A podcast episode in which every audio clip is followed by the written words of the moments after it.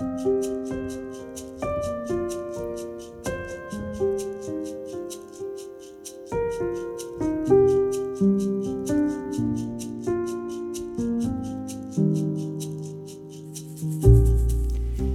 gang introduserte jeg begrepet tidebønn. Det vil jeg snakke litt mer om. Men først det som kanskje er et lite paradoks i denne serien min om tid og tro. Jeg har latt det skinne gjennom at jeg ikke alltid er så sikker på at klokkene våre er til velsignelse for oss. De har en tendens til å ta styringen over livet vårt. Jeg har lurt på om vi noen ganger går for fort ut av det som kan være et Kairos-øyeblikk, sammen med et menneske eller sammen med Gud, fordi vi må haste videre til en annen avtale. Paradokset er at ordet klokke kommer fra de irske klog, som ble navnet på de første kirkeklokkene irske munker tok med seg til de britiske øyer på slutten av 400-tallet. De skal ha vært først i bruk i klostre i Nord-Afrika, trolig fra begynnelsen av 400-tallet. Hva var hensikten med slike klokker? Jo, å kalle sammen til daglige felles bønner for munkene og etter hvert for vanlige kirkefolk.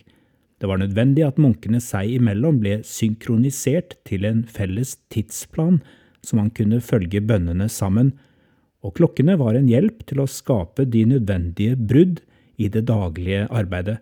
Ellers kunne munkene bli for oppslukt av fysisk arbeid, skriving, lesing og den slags.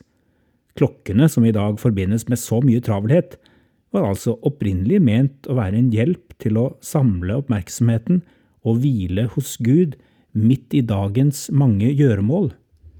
Tidebønnene i seg selv har røtter tilbake i gammeltestamentlig tid og Salmenes bok. David hadde faste bønnetider sju ganger om dagen, ifølge Salme 119. Daniel ba tre ganger daglig, og det var bakteppet for at han ble kastet i løvehulen. Det var fra tidebønnene Jesus hentet styrke på korset da han ba bønner fra Salmenes bok. Tidebønnssamtalen har pågått siden da. I tidlig kristen tid var det åtte bønnetider gjennom døgnet, og de praktiseres fortsatt i mange klosterfellesskap. Men blant dem som i dag ber regelmessige tidebønner alene eller i ulike bo- eller jobbfellesskap, er det vanlig med fire bønnetider. Morgenbønn, middagsbønn, bønn ved mørkets frembrudd og bønn før natten. Ambrosius i det fjerde århundret sa at det å be salmene roer ned sinnet, demper bekymringer, mildner sørgmodighetens byrde. Den er en kilde til sikkerhet om natten, en læremester om dagen, et skjold mot fryktsomhet, en feiring av hellighet, en visjon av sinnsro, pant på fred og samhold. Det er store ord, men jeg kjenner også at her er det noe jeg lengter etter i min ofte oppjagede tilværelse.